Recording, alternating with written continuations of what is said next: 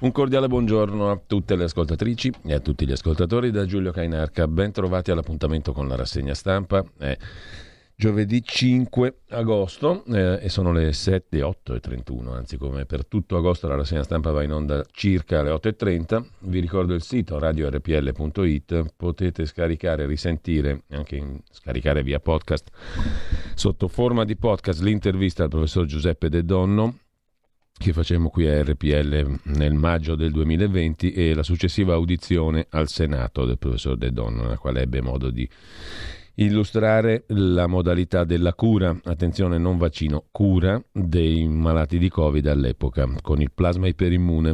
Intanto radiorpl.it è il sito che vi serve anche per tante altre cose. Diamo subito uno sguardo come al solito alle agenzie di stampa. L'agenzia ANSA innanzitutto che apre con Tokyo 2020, paltrinieri bronzo nei 10 km di nuoto e rizza d'argento nella canoa. Le polemiche su Jacobs, le accuse dagli Stati Uniti sul doping, non mi toccano le polemiche, dice il campione olimpico. E poi il rush finale sul Green Pass, uno dei temi del giorno. Figliuolo scrive alle regioni.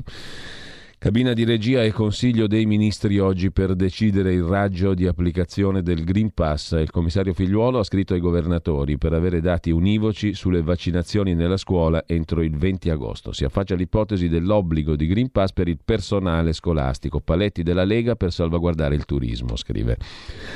L'agenzia ANSA, poi le parole del ministro dell'economia, Franco, su Monte Paschi Siena, che corre gravi rischi, non può restare da sola. Non ci sono condizioni per mettere in discussione la vendita, che non sarà una svendita, dice il ministro dell'economia. Il quale spiega le scelte del governo: nessuno smembramento, tuteleremo i lavoratori, il marchio e Siena. Ancora in primo piano l'attacco hacker al Lazio. L'FBI statunitense collabora alle indagini e per il maltempo 120 evacuati da un campeggio nel Lecchese. Sul lago di Como ancora pioggia e problemi e timori. Paura per la piena del torrente a Dervio e l'invaso di una diga. Intanto salgono ricoveri e intensive Covid, oltre 6.500 i casi, 21 i morti, tasso di positività in crescita al 3%, diminuiscono Marche, Sicilia e Bolzano, aumenta la Puglia. Circolare del Ministero della Salute, la vaccinazione non è controindicata in gravidanza. I certificati di esenzione della vaccinazione sono validi fino al 30 di settembre, fa sapere il Ministero della Salute. A Castiglione d'Adda, paese d'origine del paziente 1 Mattia Maestri ed epicentro della prima zona rossa, è morta di Covid la storica edicolante del paese, Maddalena Amiti, 78 anni che aveva scelto di non vaccinarsi dopo non avere mai contratto il coronavirus. Al paese del paziente 1 non si vaccina, si ammala e muore una 78enne, scrive l'agenzia ANSA in prima pagina. È morta sul lavoro a Modena un indagato per omicidio colposo. È morto anche Angelo, il cane pastore, simbolo dei roghi in Sardegna. Ha protetto il gregge, è arrivato in clinica in condizioni disperate e il cane ha migliorato invece la cerbiatta lussurzesa trovata accanto alla mamma morta. Morto anche Lollo, condannato per il rogo di Primavalle, deceduto a 70 anni all'ospedale di Bracciano, il terrorista rosso Achille Lollo, 70 anni compiuti l'8 maggio, con altri due militanti di potere operaio, che poi si diedero alla latitanza, la notte tra il 15 e il 16 aprile del 73 diede fuoco alla porta dell'appartamento di Mario Mattei, all'epoca segretario della sezione di Prima Valle del Movimento Sociale Italiano, causando la morte di due dei quattro figli di Mattei, Stefano e Virgilio, di 8 e 22 anni. È morto ieri all'ospedale di Bracciano. La Cassazione intanto conferma la radiazione dell'ex magistrato a questo punto. Palamara ha rigettato il ricorso, la sentenza diventa definitiva mentre il PM Storari resta a Milano, sconfessato il procuratore generale di Cassazione Salvi che ne aveva chiesto il trasferimento. È ancora sulla prima pagina dell'ANSA il super bonus, al via il modello unico per far partire i lavori. Si va avanti con la semplificazione, ha detto il ministro Brunetta. Noi torniamo però a vedere dopo, anzi andiamo a vedere le prime pagine dei quotidiani, dopo aver visto le agenzie di stampa, diamo uno sguardo veloce anche all'ADN Kronos, oltre a Tokyo 2020, il Green Pass obbligatorio. Le regole dal 6 di agosto, da domani, prima dose e tampone valgono. Il Green Pass sarà indispensabile per accedere a luoghi al chiuso, nella lista bar e ristoranti, palestre, piscine, concerti e musei. Ma andiamo, dicevamo, sempre in tema di Covid, peraltro scorrendo la pagina della DN Kronos, l'allarme dagli Stati Uniti del virologo Fauci, il rischio variante peggiore di Delta, penso che probabilmente finiremo per avere tra 100.000 e 200.000 casi al giorno, dice Anthony Fauci. I contagi da coronavirus spinti dalla variante Delta negli Stati Uniti stanno crescendo in modo molto rapido, potrebbero raddoppiare nelle prossime settimane toccando i 200.000 al giorno, ha detto l'immunologo Fauci. Il paese potrebbe trovarsi nei guai entrando nell'autunno, a meno che una grande percentuale di americani non vaccinati decida di vaccinarsi, dato che esiste una possibilità reale che emerga una nuova variante che sfidi l'efficacia dei vaccini esistenti, ha detto il consigliere medico capo del presidente degli Stati Uniti. Quello che vediamo, dice Fauci, causa, a causa di questo aumento della trasmissibilità e perché abbiamo circa 93 milioni di persone non vaccinate, quello che vediamo è che c'è una platea significativa di soggetti vulnerabili alla malattia. Se guardiamo le curve dell'accelerazione della media giornaliera dei casi su sette giorni, sta andando su in modo molto ripido, ha detto Fauci. Al 2 agosto la media a sette giorni dei casi positivi era 84.000. Il numero più alto di casi in un giorno, 295.000, il 7 gennaio del 2000 e 21. Al 14 giugno i casi giornalieri erano calati a 8.000. Ricordatevi, ha detto Fauci appena un paio di mesi fa, avevamo 100.000 casi al giorno. Probabilmente finiremo per avere tra 100 e 200.000 casi al giorno, dice Fauci, dagli Stati Uniti. Andiamo però a vedere le prime pagine dei quotidiani di oggi, come dicevo, partiamo come al solito dal Corriere della Sera. L'apertura è sul Green Pass, scuola, bar, treni, le nuove regole. Oggi il decreto, ancora tensione con la Lega, niente quarantena per chi arriva da paesi dell'Unione Europea, poi vedremo i contenuti. In taglio alto però, super paltrinieri a Tokyo 2020, bronzo nel fondo nuoto, eh, mentre delusione per le donne della pallavolo, eliminate le ragazze del volley, il commissario tecnico, l'allenatore Mazzanti, polemico, dice troppi selfie, allontanatevi dai social. Mentre Ganna con Sonny, Milan e Lamon trionfano nell'inseguimento a squadre di ciclismo. E Storari resta a Milano, altro titolo di taglio alto del Corriere della Sera di stamani. Palamara radiato. Paolo Storari, pubblico ministero del caso Amara, i cui verbali passò all'ex magistrato Davigo, resterà a Milano. La decisione è arrivata dalla sezione disciplinare del CSM che ha respinto la richiesta del procuratore generale Giovanni Salvi che voleva il trasferimento di Storari medesimo. Non ci sono esigenze cautelari per il trasferimento. Per Luca Palamara, ex presidente dell'Associazione Nazionale Magistrati, arriva invece la radiazione definitiva dalla magistratura. La Cassazione ha respinto il suo ricorso, farà ricorso Palamara alla Corte europea dei diritti dell'uomo. Ancora dalla prima pagina del Corriere della Sera, l'immunologo Alberto Mantovani, ai giovani ripeto, è giusto vaccinarsi. Vaccinatevi per tornare a scuola, in sicurezza è una priorità. L'ex presidente degli Stati Uniti, invece Barack Obama, ha deciso di annullare il party che aveva organizzato per i 60 anni perché c'è la variante Delta. Tornando all'Italia, il governo rilancia l'idea del ponte sullo stretto di Messina un nuovo studio, altri 50 milioni di euro, sarà pronto per la prossima primavera. Due le possibili tipologie di costruzione. Con una o con tre campate, modello San Francisco, spiega il ministro delle infrastrutture Enrico Giovannini, ma la Lega osserva criticamente così si perde tempo e anche il Movimento 5 Stelle frena.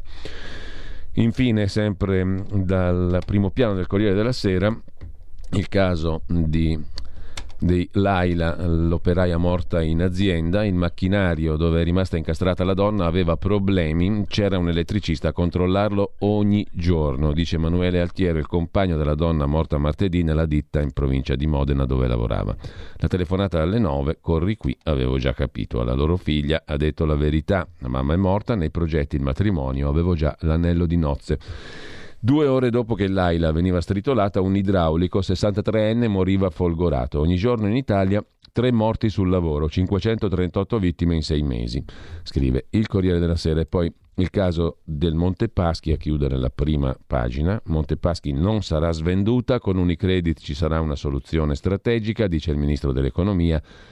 Daniele Bruno, nessun rinvio nell'interesse del Paese. Ma vediamo subito il primo piano del Corriere della Sera sulla questione del Green Pass, scuola e trasporti. La Lega va ancora all'attacco, oggi cabina di regia con i partiti, poi un nuovo decreto. A settembre scatterà l'obbligo su aerei, treni e navi. Non ci sarà quarantena per chi rientra dai paesi europei. Da domani nei ristoranti al chiuso si va solo col Green Pass, solo col certificato. Dal carroccio ostruzionismo per limitare il lasciapassare, Conte dice niente stop per gli immunizzati a contatto con un positivo.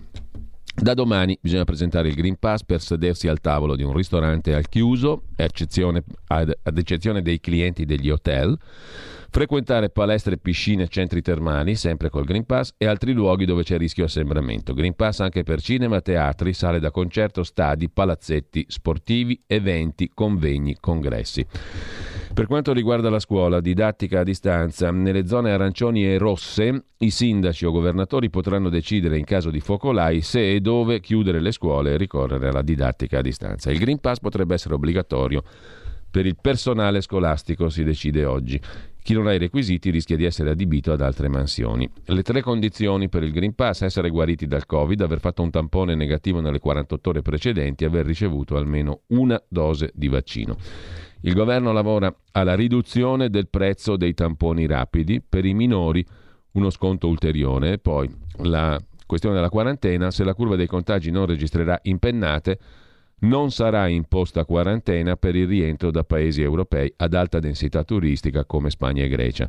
Da settembre per salire a bordo di treni, aerei e navi, quantomeno a lunga percorrenza, un po' più difficile per il trasporto urbano, servirà il Green Pass. Così il Corriere riassume sommariamente il tutto. Dal primo settembre, forse una o due settimane più tardi, scatterà l'obbligo di Green Pass per treni, navi e aerei a lunga percorrenza. Quelli a percorrenza urbana invece evidentemente sono sicuri.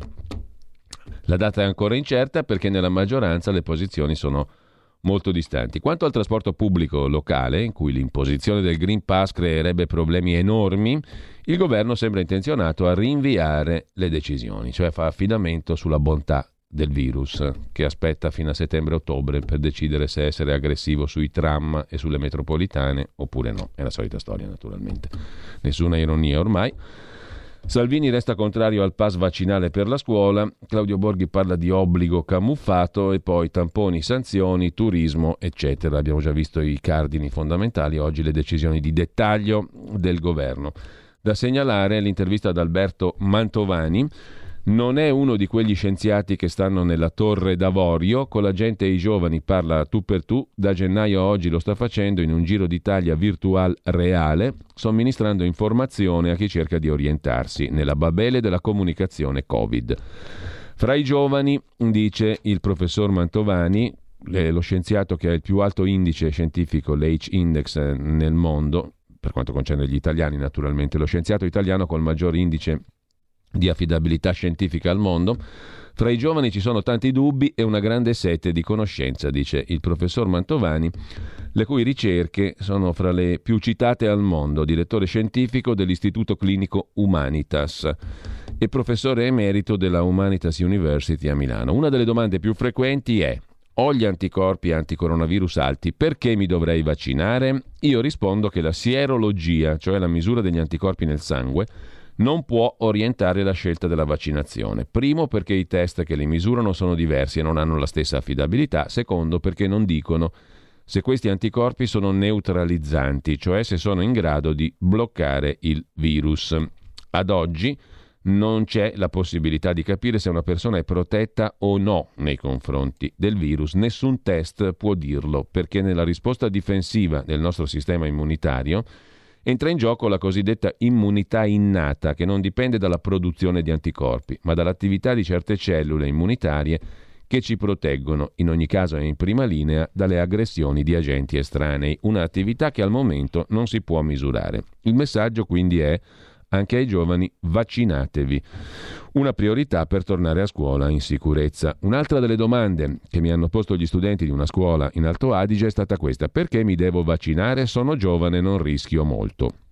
Non è proprio così, è vero, i ragazzi fra i 12 e i 18 anni si ammalano poco, raramente in modo grave ma ci sono dei però. In Italia sono stati segnalati 28 casi mortali da Covid in questa fascia di età. Andrea Biondi, ospedale San Gerardo di Monza, ha avuto 4 casi di adolescenti su 60 in terapia intensiva. Non è una bella esperienza per loro. In alcuni di questi pazienti si è registrata la comparsa di una malattia nuova, una multinfiammazione sistemica in tutto l'organismo. Esiste poi la minaccia long Covid. Disturbi che colpiscono chi ha avuto la malattia e si trascinano nel tempo, per esempio disturbi della memoria. Lo dimostra un report primo al mondo firmato dai medici dell'ospedale Bambin Gesù di Roma. Il vaccino è una cintura di sicurezza come in auto, continua il professor Alberto Mantovani sul Corriere della Sera. Ma da sola la cintura non ci può proteggere al 100% se passiamo col rosso, quindi non dimentichiamoci le altre precauzioni, mascherina compresa. Quanto è protetto chi ha avuto il Covid? Poco, soprattutto fra gli anziani. Uno studio firmato Pfizer, condotto su circa 44.000 individui fra 12 e 90 anni, pubblicato online accessibile a tutti, dimostra che nelle persone anziane la malattia dà una protezione da nuova infezione solo nel 47% dei casi. Suggerimenti vaccinare anche con una dose al momento.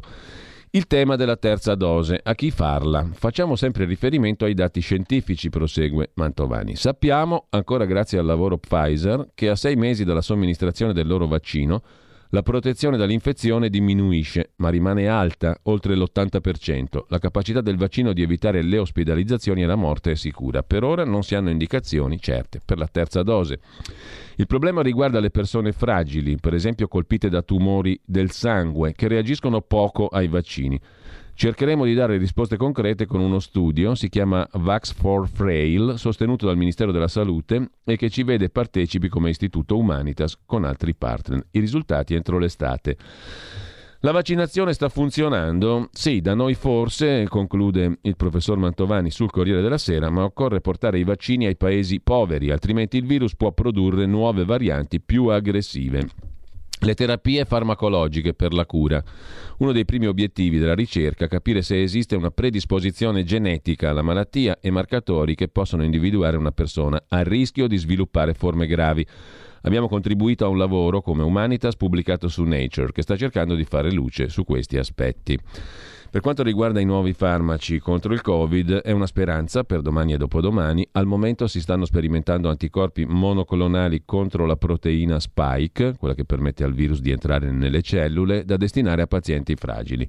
Secondo un nuovo studio, potrebbero anche funzionare nelle fasi avanzate. Sono soluzioni che si stanno sperimentando se il vaccino fallisce o non funziona. Sono due anticorpi di ricerca italiana. Uno è un monoclonale che vede tutte le varianti del virus studiato da Davide Corti, pubblicato su Nature. L'altro è un mini anticorpo ingegnerizzato, ideato da Rino Rappuoli. Attendiamo i risultati delle sperimentazioni. Così Alberto Mantovani sul Corriere della Sera. Velocemente dal Corriere rapporto sulle reazioni ai vaccini lo ha prodotto l'AIFA, l'Agenzia del Farmaco.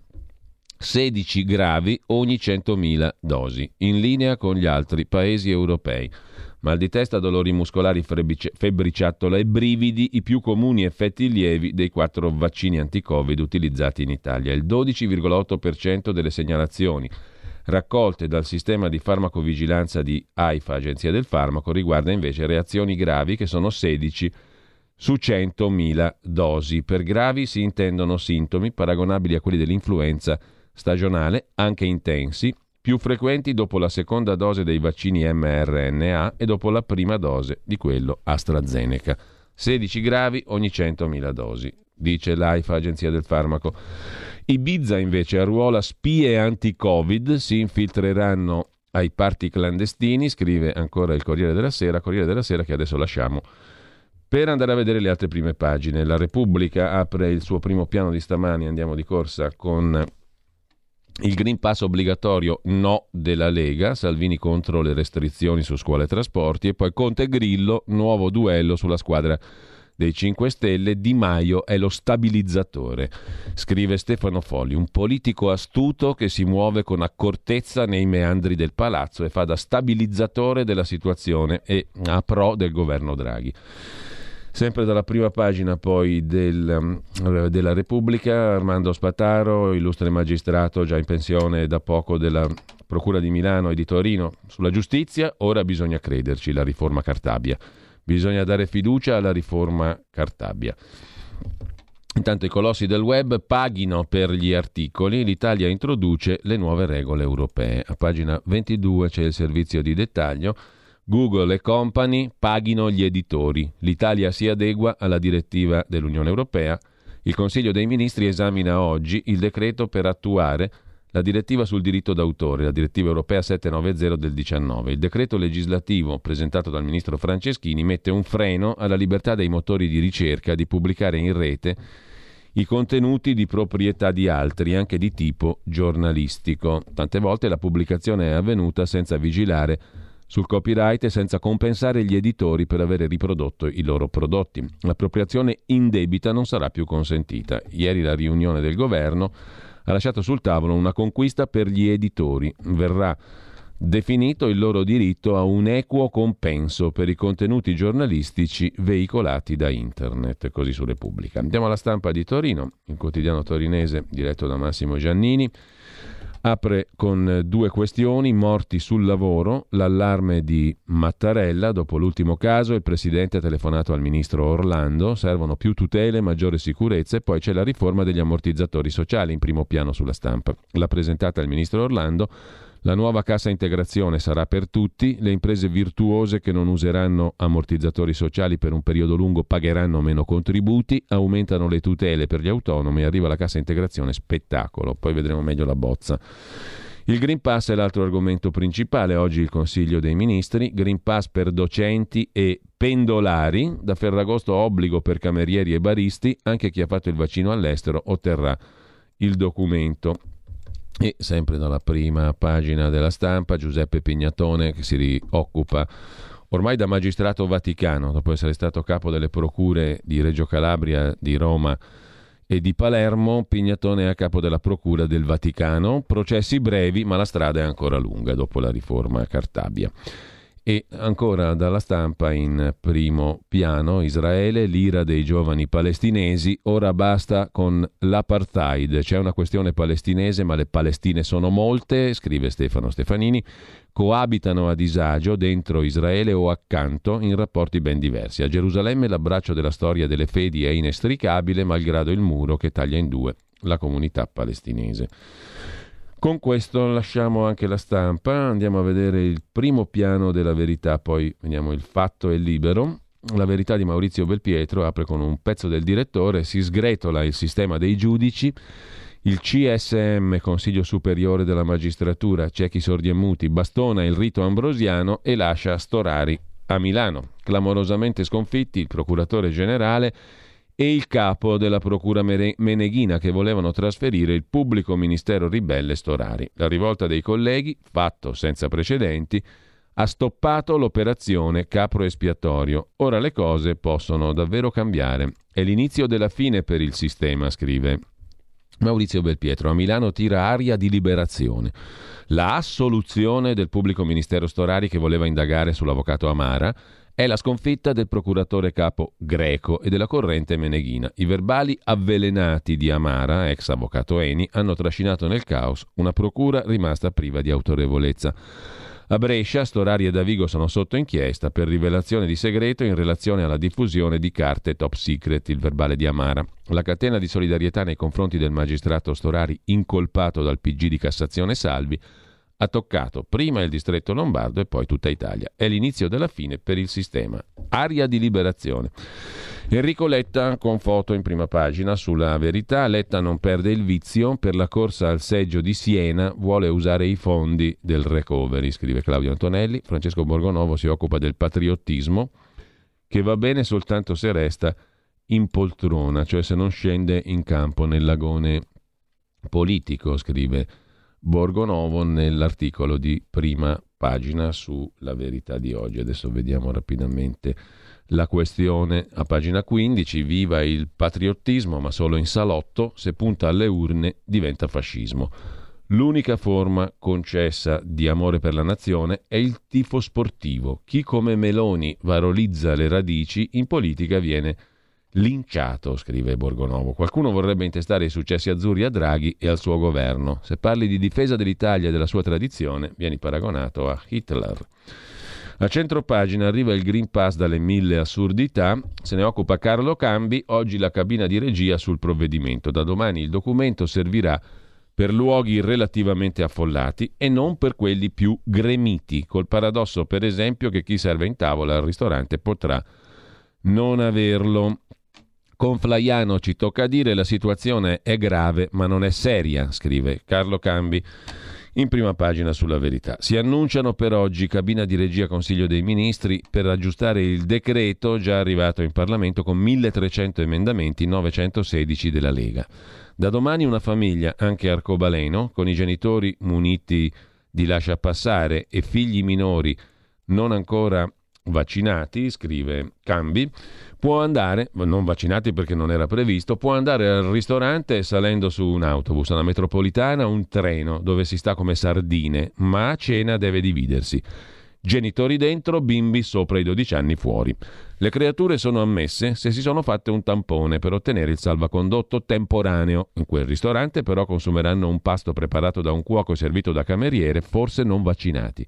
Così il ministro alla salute Speranza ieri ha rilanciato vaccino obbligatorio per chi lavora in ristoranti, bar e palestre.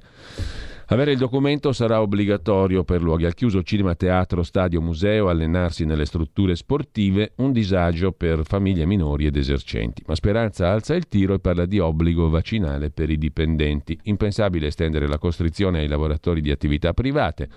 Cortocircuito per i figli sopra i 12 anni.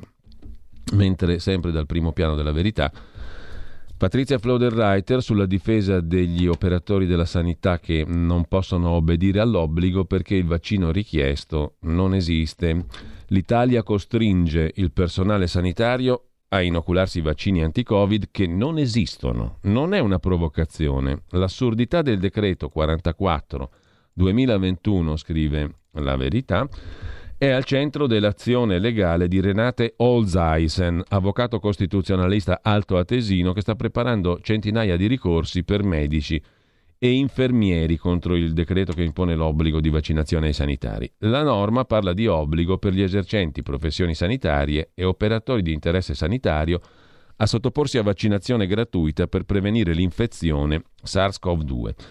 Però i quattro vaccini autorizzati all'immissione in commercio condizionata dall'Agenzia Europea del Farmaco possono solamente alleviare i sintomi del Covid, evitando un'evoluzione più grave. Non prevengono l'infezione. Il vaccino imposto quindi non esiste, dice il costituzionalista Alto Atesino, l'avvocato Holzeisen. La norma costringe all'inoculazione di un farmaco che protegge dall'infezione, ma quelli ora disponibili non hanno questa capacità, in punto di diritto, diciamo così. Eh, interviene anche il filosofo Ermanno Bencivenga, farmaci non sicuri, gli argomenti falsati dei pennivendoli del mainstream. Il pensiero unico manipola e censura i dati sull'efficacia delle iniezioni. La propaganda a favore dell'immunizzazione forzata ne elenca con zelo i benefici, ma tace sulle 17.000 morti correlate al farmaco, sui contagi tra vaccinati, sull'aumento dei casi più avanti nelle campagne, nei paesi che sono più avanti nelle campagne, scrive. Ben ci venga. Infine, Alessandro Rico si occupa di uno studio israeliano sull'invermectina che guarisce dal virus. Tra poco ne diamo conto.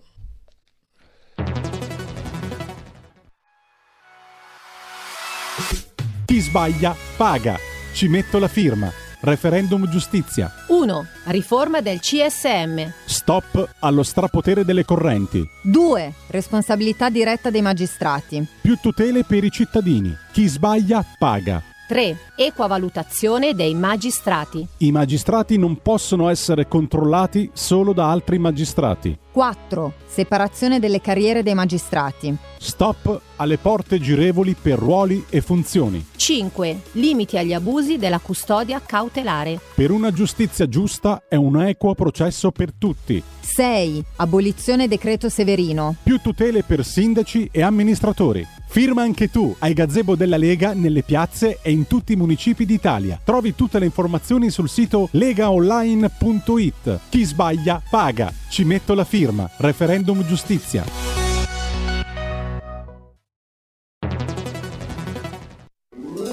Stai ascoltando RPL. la tua voce libera, senza filtri né censura. La tua radio.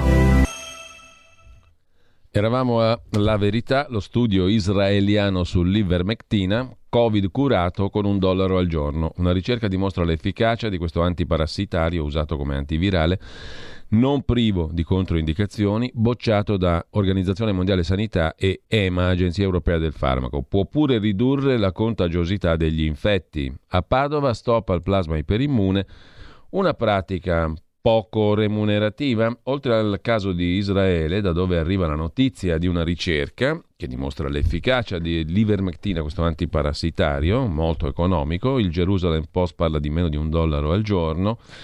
E mh, nel momento in cui i fornitori di vaccini a mRNA hanno aumentato il prezzo delle dosi vendute all'Unione Europea, Pfizer e Moderna, la circostanza è particolarmente felice. Lo studio non è ancora stato sottoposto a revisione paritaria per review, ma è stato condotto con il metodo del doppio cieco che limita i possibili condizionamenti sul versante medico e su quello del paziente. Il professor Eli Schwartz, fondatore del Center for Travel Medicine, presso lo Shiba Medical Center di Tel Aviv, ha radunato 89 volontari. E in sostanza si è scoperto sostanzialmente che tre pillole per tre giorni, un'ora prima del pasto, risultato il 72% di chi ha assunto il farmaco si è negativizzato entro sei giorni, contro il 50% registrato nel gruppo di controllo e solo il 13% dei pazienti trattati con l'ivermectina, anche se ancora positivo trascorsi i sei giorni, era in grado di infettare. Quindi l'ivermectina parrebbe anche ridurre la contagiosità degli infetti. Nel frattempo però dicevamo in Italia un'altra terapia subisce uno smacco. Anche a Padova, uno dei primi ospedali a ricorrere ai protocolli introdotti dal compianto professor Giuseppe De Donno, è stata interrotta la somministrazione del plasma iperimmune. Ormai i clinici non credono più in questo trattamento, ha detto la dottoressa Giustina De Silvestro, direttrice del centro immunotrasfusionale dell'ospedale padovano, che però è pronta a pubblicare una ricerca e insiste. Non è una cura miracolosa, ma ha dato buoni risultati. Anche in questo caso si rincorrono le voci sugli scarsi profitti per le case farmaceutiche. Complotto o realismo, conclude. Alessandro Rico in prima pagina sulla verità, dalla quale ci congediamo con la guerra industriale dietro il furto di dati nel Lazio per gli attacchi alla regione, allo Spallanzani e alla IRBM.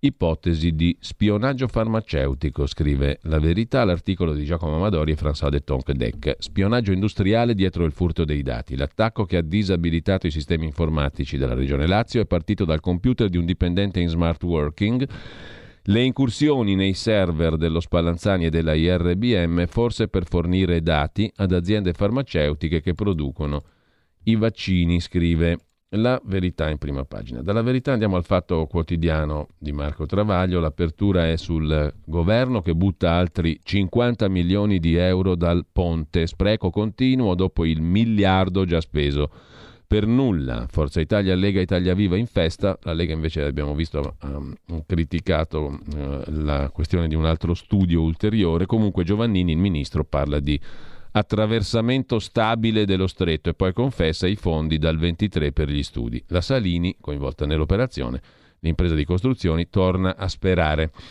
La frase del giorno, dopo tante accuse a lui e ad Avigo sul caso Amara, il PM Storari assolto dal Consiglio Superiore della Magistratura. Nessun trasferimento. Ora si vedrà chi ha sbagliato davvero.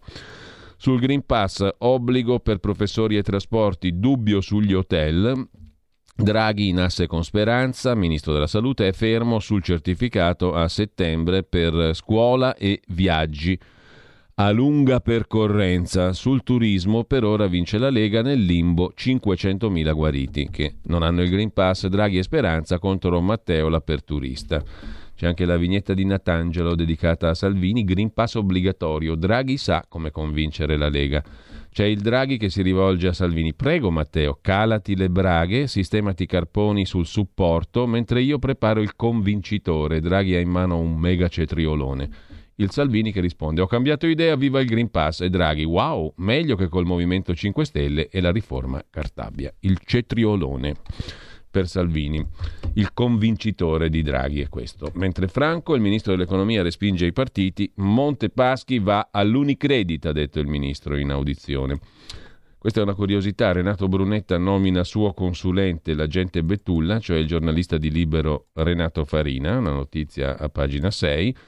Renato Farina, giornalista spia, che patteggiò una condanna per il caso di Abu Omar, lavorava per i servizi segreti, senza dirlo, è consulente giuridico del ministro Brunetta. Mm, e sempre dal Fatto Quotidiano in prima pagina, il tour in Sicilia di Salvini all'assalto di Musumeci con RAS e indagati, pagina 7 il servizio per far fuori Musumeci, Salvini imbarca rassi indagati e riciclati. Sicilia regionali 2022. La Lega vuole il candidato presidente. Poi c'è un salto della quaglia di Luca San Martino. Passerà da Italia Viva alla Lega. L'imputato San Martino scrive il fatto clientele e voti passano da un Matteo all'altro. Renziano del PD e poi di Italia Viva ora si è convertito al carroccio a due processi in corso per i pubblici ministeri avrebbe fatto promesse al boss della città. È un recordman delle preferenze. A Catania. E mh, mm, sempre dal Fatto Quotidiano, cosa avevamo ancora da guardare in prima pagina? Adesso ci ritorniamo sopra un attimo. Tra le altre questioni, Conte via i 5 Stelle del no. Conte vuole cacciare quelli che hanno detto no alla riforma Cartabia il fatto interpella il PM Tescaroli, danni evitati sulla mafia, ma non sui corrotti, sulla corruzione. Vediamo anche Libero, prima pagina di Libero. Adesso la apriamo, si apre con il titolo a tutta pagina, sì al vaccino, no alle rapine, ora tamponi gratis, chiede Libero. Oggi il governo vara il Green Pass nonostante i mal di pancia della Lega. Bene, però bisogna azzerare i costi dei test anti-Covid altrimenti le famiglie rischiano di svenarsi. Oggi il governo vara le misure per il Green Pass, il documento che certifica la vaccinazione sostanzialmente. La maggior parte degli italiani è favorevole, il libro fa un sondaggio, il 70% sarebbe favorevole al Green Pass e a introdurre limitazioni per chi non è in possesso del Green Pass. Il mio amico Ignazio La Russa, Fratelli d'Italia, ieri ha fatto un post, dice che l'idea di utilizzare il Green Pass per partecipare alla vita sociale è raggelante e va respinta. Capisco il principio, meno la sostanza. Se la russa invece di essere all'opposizione fosse al governo direbbe le stesse cose? Nel senso che un conto è la teoria, altro è avere responsabilità, che ti impongono di garantire sicurezza e salute agli italiani. Sono certo che se toccasse a lui tale responsabilità non ci manderebbe allo sbaraglio. In questa posizione negazionista del rischio, la russa la vede come Massimo Cacciari, filosofo della sinistra che sostiene che la Costituzione non prevede possibilità di limitare libertà in base al possesso di un certificato. A parte il fatto, scrive Alessandro Sallusti, che già oggi siamo oberati di certificati senza i quali non possiamo accedere a servizi, l'obiezione che faccio a Cacciari è che probabilmente i padri costituenti avevano previsto tante calamità e guerre, ma non una pandemia di queste proporzioni. Sarebbe più serio che la politica si impegnasse per rendere più semplice e meno oneroso il percorso, per esempio rendendo del tutto gratuiti i tamponi, come lo sono i vaccini, richiesti a prescindere dal Green Pass, per accedere a luoghi pubblici e al lavoro. Non è giusto che una famiglia paghi botte da decine di euro a volta o centinaia per un obbligo imposto dallo Stato o dal datore di lavoro. Questo sì è uno scandalo e di questo, non di teoriche libertà, dovrebbero occuparsi i nostri politici, maggioranza e opposizione, scrive il direttore di libro Alessandro Sallusti. La sinistra disperata paragona Giorgia Meloni a Hitler, Meloni pericolo per l'umanità, come ha fatto il domani il quotidiano Riccardo De Benedetti, mentre terremoto in procura a Milano vince Storari, perde il sistema. Il pubblico ministero indagato non sarà trasferito. Il procuratore greco si dimette? Poi c'è una cosa curiosa, prima pagina, beh, Sandro Iacometti nota che per quanto riguarda l'attacco dei pirati informatici al Lazio, Zingaretti è vittima. Se fosse successo invece a Fontana in Lombardia, altro che vittima, sarebbe stato un segno di mala gestione. Mentre mille politici, più di mille, devono 60 milioni di euro al Montepaschi, ecco perché vogliono salvarlo, scrive in prima pagina Giuliano Zulin. Oltre mille politici sono sotto prestito, devono 60 milioni a Montepaschi Siena. Una quota della montagna di crediti non riscossi dalla banca senese proviene da debiti non onorati da partiti o da singoli rappresentanti. Se la cessione va in porto sarebbero costretti a sborsare. Ce ne sono più di mille di politici che hanno rapporti di prestito di mutuo con il Montepaschi Siena. E lasciamo con questo anche la prima pagina di Libero.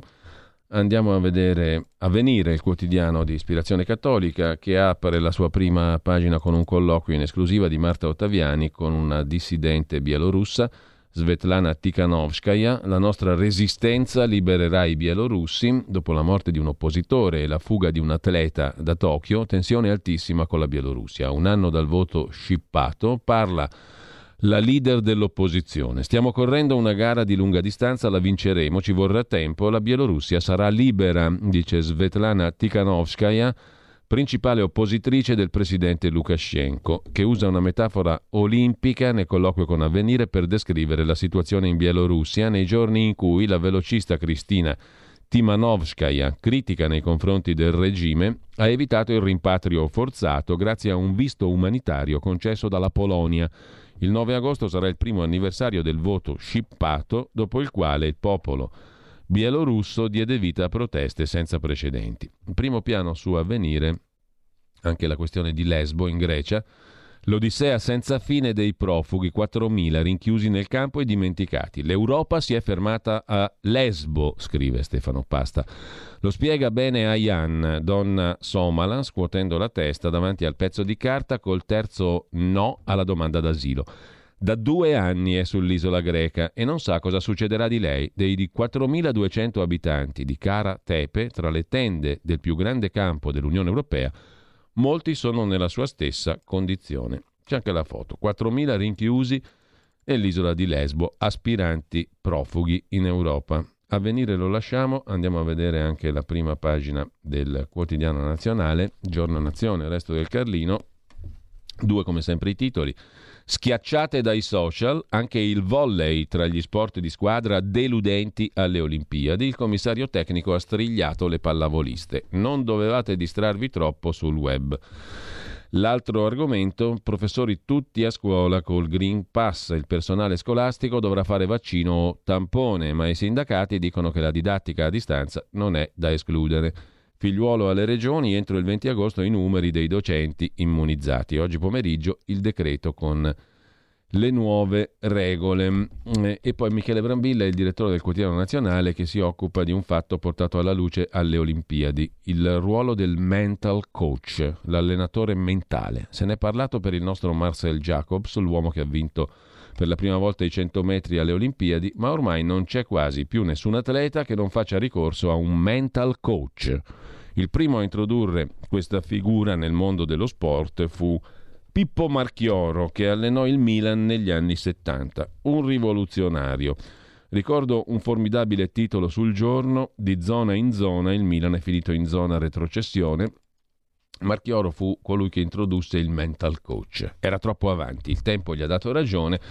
Oggi il mental coach è utilizzato anche nelle aziende per motivare i dipendenti. Il giorno oggi ne intervista uno che spiega che il suo è un mestiere diverso da quello dello psicologo, perché non si lavora sul passato ma sul presente, sul futuro. Tuttavia, non si può generalizzare. La mental coach di Jacobs, il velocista, ha detto che Marcel aveva un nodo dentro, che era l'irrisolto rapporto col padre, il quale se ne andò poco dopo la sua nascita. Questa donna, la mental coach, ha aiutato Marcel Jacobs a recuperare quel rapporto, a comprenderlo, a tirar fuori il buono a trasformarlo in energia. La verità, commenta Michele Brambilla, è che quando stiamo male, abbiamo un peso, abbiamo tutti bisogno di buttare fuori quello che abbiamo dentro e ascoltare parole che ci servano a star meglio, a darci chiarezza. Una volta la gente andava dal prete, il confessionale era il luogo in cui si raccontavano peccati, si chiedeva perdono, ma ci si sfogava delle proprie pene, si chiedeva conforto. La psicanalisi è stata anche un potente sostituto del confessionale, ma fondamentali sono gli amici, le persone che stanno ad ascoltarci per cuore, non per professione. Gli amici a volte non bastano, ci vuole un professionista. Fino a qualche anno fa ci si vergognava a dire che si andava dallo psicologo o peggio dallo psichiatra. Nessuno di noi in realtà sa come funziona la mente, ha detto la mental coach di Jacobs, però tutti sappiamo che avremo sempre bisogno di un altro perché nessuno si salva da solo. E ci sentiamo tutti più buoni, andiamo a vedere un'altra prima pagina dopo il commento del direttore del quotidiano nazionale. Il giornale di Augusto Minzolini apre con il titolo Anarchia giudiziaria, di male in peggio, il Consiglio Superiore della magistratura salva il pubblico ministero ribelle Storari e sbugiarda i procuratori Salvi e Greco. Il sistema è a pezzi e sono i cittadini a pagare. Francesco Forte fa le pulci invece a Mario Monti che ieri uh, è tornato sulla famosa lettera della Banca Centrale Europea arrivata nel 2011 che disarcionò Berlusconi e portò lo stesso Monti a fare il Presidente del Consiglio. Quel che Monti non racconta sulla lettera BCE anti-Berlusconi, scrive Francesco Forte. Nella lettera del 29 settembre 2011, di cui parlava ieri Monti sul Corriere della Sera, il presidente uscente della Banca Centrale Europea Trichet, il successore Draghi, chiedevano all'Italia riforme alla manovra, eh, di accompagnamento alla manovra che la Banca Centrale Europea aveva deciso di fare per difendere l'euro con tutte le misure possibili come potevano fare le banche centrali dei paesi, come gli Stati Uniti, la Federal Reserve, prestatori di ultima istanza, stampando carta moneta. Draghi allora, ricorda Francesco Forte in prima pagina su Il Giornale di stamani, giustificava l'intervento con la stabilità monetaria, impedire l'inflazione e la deflazione. La vendita del nostro debito infuriava, la Deutsche Bank e altre banche vendevano i titoli del debito italiano per coprire i loro buchi, Berlusconi, capo di un governo di coalizione con la Lega e altri partiti di centrodestra, aveva predisposto anche lui un bazooka come quello di Draghi. Fiscale, un piano di privatizzazioni per 400 miliardi che avrebbe ridotto il nostro debito del 25%. Il piano era stato preparato e discusso e, e, poi anche in Parlamento con un gruppo di esperti costituito da Rainer Masera e Paolo Savona, i due massimi esperti di politica monetaria e fiscale d'Italia, il ministro Brunetta e c'ero anch'io, consulente del gruppo parlamentare PDL, ricorda Francesco Forte. Insomma, prima che mh, arrivasse la famosa letterina di Draghi e Trichet, stavamo facendo un piano da 400 miliardi di privatizzazioni nel settembre del 2011, ricorda Renato Brunetta. Il progetto era stato presentato al Presidente della Repubblica Napolitano il 14 novembre 2011 con, eh, per ottenere il reincarico di formare il governo. Il quarto governo Berlusconi il 12 novembre era stato bocciato nella votazione sul bilancio consuntivo per un voto con molti assenti. Il bilancio consuntivo non è atto di governo, non dovrebbe far cadere il governo, ma così si decise. Napolitano ritenne non rilevante il piano di privatizzazioni.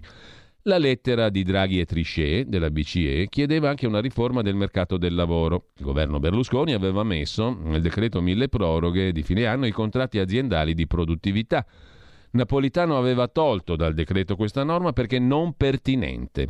La BCE aveva chiesto riforme per la concorrenza, erano state predisposte dal ministro per le attività produttive del governo Berlusconi. Trovavano la resistenza di alcuni monopolisti, così come le privatizzazioni di inefficienti compagnie locali di servizi pubblici. La lettera Trisce Draghi non poneva termini draconiani, ma il presidente napolitano preferì varare il governo tecnico Monti che con la patrimoniale sugli immobili e la riforma delle pensioni Fornero creò la decrescita del PIL e l'aumento del deficit e del debito. Seguirono Letta, Renzi, eccetera. Il debito prima della pandemia era al 119, è salito al 135%, conclude. Francesco Forte. Mettiamo le cose in chiaro, scrive insomma Francesco Forte su come andò in quel settembre 2011, via Berlusconi dentro Mario Monti. In prima pagina ancora sul giornale poi la questione dell'obbligo di pass, Lega contraria e scontro, battaglia nel Consiglio dei Ministri oggi. Dal giornale passiamo rapidamente a vedere anche il tempo di Roma. Il quotidiano di Franco Bechis si sofferma oggi con un pezzo dello stesso direttore sulla verità sugli hacker del Lazio. Così Zingaretti si è fatto fregare i dati, altro che terrorismo. Il sistema informatico della regione è stato violato con un gioco da ragazzi. I criminali hanno potuto lavorare indisturbati per due mesi cancellando anche gli archivi digitali. Ma il tempo dà anche spazio in prima pagina alla protesta delle madri rimaste senza figli, in piazza alle donne alle quali sono stati tolti i bambini. L'appello per una riforma. In piazza Montecitorio ieri c'è stata la protesta delle mamme a cui sono stati tolti i figli. Sono tanti i casi al Tribunale dei minori. Le donne hanno denunciato il modo con cui spesso i bambini vengono portati via dalle loro case e rivolto un appello alle istituzioni. Serve subito una riforma. C'è il caso del palazzo nel centro di Roma. Fratelli d'Italia vuole portare in procura l'affarone dei Benetton, scrive. Con un'intervista di Pietro De Leo, eh, il tempo in prima pagina. Portiamo in procura l'affare Benetton. L'operazione è piena di illegittimità. Fratelli d'Italia ha rilanciato lo scoop del tempo sulla vendita del palazzo IMSS di piazza Augusto Imperatore ai Benetton. Ci sono troppe cose che non tornano. Un favore ai Benetton, un altro regalo, poi lo vedremo. Intanto torniamo al pezzo d'apertura con Franco Becchis, il direttore, che scrive hanno avuto due mesi per lavorare indisturbati senza che nessuno se ne accorgesse gli hacker che hanno assaltato la regione Lazio. In quei due mesi hanno compiuto un disastro che non ha eguali nella storia degli attacchi di questo tipo che riempiono le cronache internazionali.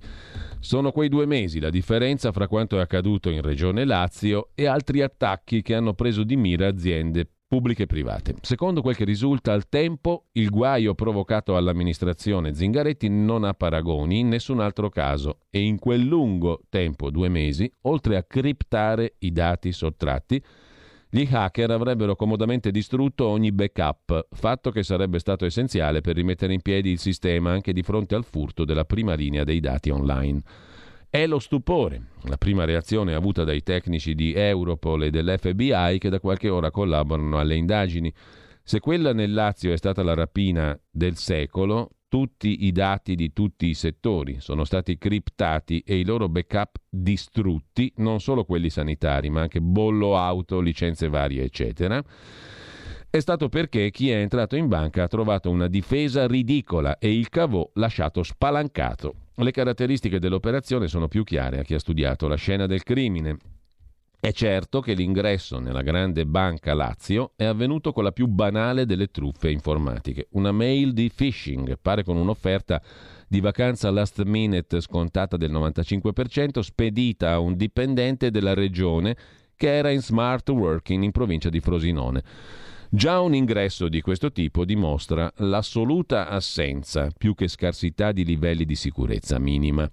Lo sventurato cliccò e i casellanti hanno fatto entrare i malviventi nelle autostrade dei server della regione Lazio. Secondo quanto ricostruito, l'attacco sarebbe partito dalla Russia appoggiandosi su una VPN in Germania, ma non è tanto importante come è iniziato, quanto il fatto che nessuno per due mesi se ne sia mai accorto, lasciando i ladri indisturbati a lavorare con un'operazione da manuale, ma che non è mai riuscita nel resto del mondo.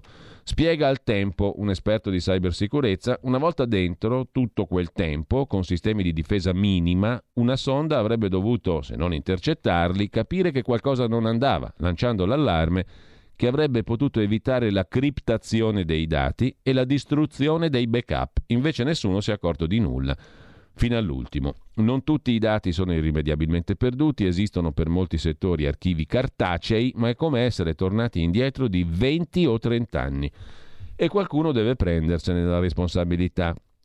Nicola Zingaretti scrive ancora a Franco Bechis sul tempo di Roma non può allontanare da sé questa colpa grave che se dovesse rivelarsi irreparabile imporrebbe le sue dimissioni da presidente della regione chiedendo scusa a tutti i cittadini del Lazio. Si può urlare al complotto, all'attacco russo al terrorismo, ma gli hacker russi esistono e non ce l'hanno con Tizio o con Caio, fanno i ladri, è il loro mestiere. Rubano dati per chiedere riscatti. I ladri esistono in tutto il mondo e non sanno neanche chi sia il signor Zingaretti, che è vittima soltanto di se stesso. Se esistendo i ladri tu faciliti loro il lavoro lasciando aperta la porta di casa, il problema è ben altro. Sarebbe folle quando in quella casa ci sono i tuoi beni, gravissimo quando sono quelli dei cittadini che te li hanno affidati. E questo è il solo tema centrale dell'attacco hacker, conclude Franco Becchis. Perché Regione Lazio era così sprovvista di difese? Come sono stati spesi i soldi necessari alla protezione? Si è pagato un contratto caro, ma con tanto di assicurazione e risarcimento danni a uno dei big mondiali della sicurezza?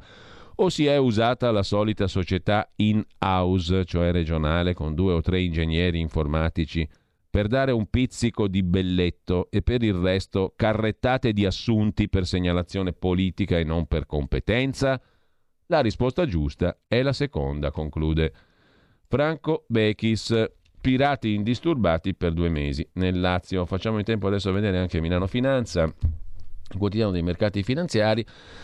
Lo Stato eredita 300 cantieri, svelato il costo delle nuove autostrade pubbliche, il lascito dei Benetton. A tre anni dal crollo del Ponte Morandi, così si chiude la vendita di Aspi, Autostrade per l'Italia, allo Stato italiano. Atlantia presenta i conti già privi del vecchio asset e brilla grazie alla Spagna. Sulle banche intanto il ministro Franco difende Montepaschi Unicredit ma tratta con il Parlamento.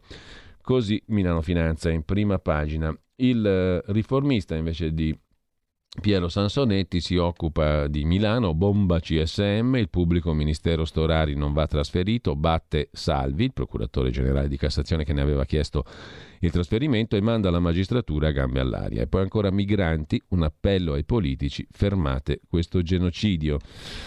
Addio ad Achille Lollo, quegli atroci anni 70, fu tra i responsabili del rogo di Primavalle, scrive il quotidiano diretto da Piero Sansonetti.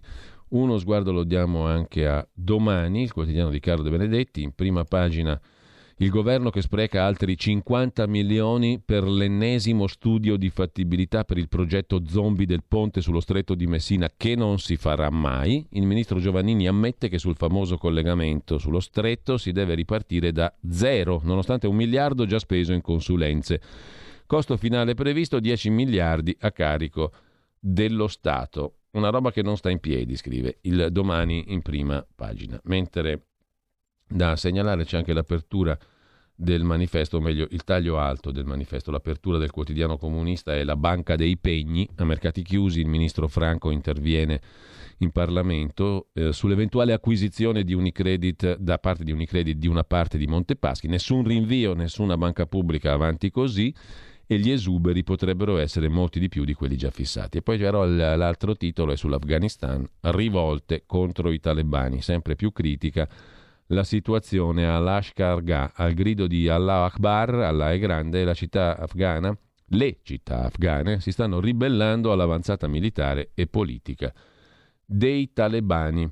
Così sul manifesto. Abbiamo visto un po' tutte le prime pagine, credo. Cosa ci rimane da vedere? Ancora il foglio, ma c'è poca roba interessante in prima pagina. E il mattino di Napoli invece si occupa del terzo turno, del terzo, del terzo incarico, del terzo giro da presidente per De Luca. Un buco nella legge elettorale, il piano di De Luca per essere eletto al terzo mandato. Il presidente della regione De Luca è stato chiaro quando a proposito del terzo mandato per lui ha detto faremo una legge elettorale per la campagna entro l'anno. Il tema è questo, cioè che la Campania non ha una legge elettorale, le regioni sono, tenu- sono, tenute ad averla, un dato che va a tutto suo vantaggio per rimanere eventualmente in sella, così sul mattino. Vediamo il messaggero a volo e poi ci fermiamo e andiamo al cui Parlamento, il quotidiano eh, romano mette in prima pagina Giovannini non per il ponte sullo stretto ma per la questione dei trasporti. Ingressi a turno in ufficio, le linee guida dei trasporti a settembre. Bisogna evitare gli assembramenti. La ripartenza dopo il Covid e il rientro in ufficio si va verso orari scaglionati per avere autobus meno affollati. Il ministro Giovannini ha presentato le linee guida sui trasporti. Entro il 31 dicembre il piano di spostamento casa-lavoro sarà aggiornato. Oggi cabina di regia, Consiglio dei Ministri, Green Pass